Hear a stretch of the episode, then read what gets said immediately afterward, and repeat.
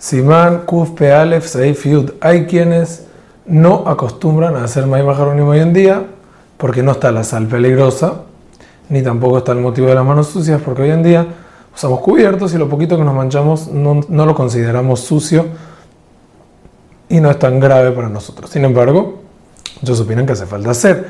Entonces lo mejor es hacer Maim.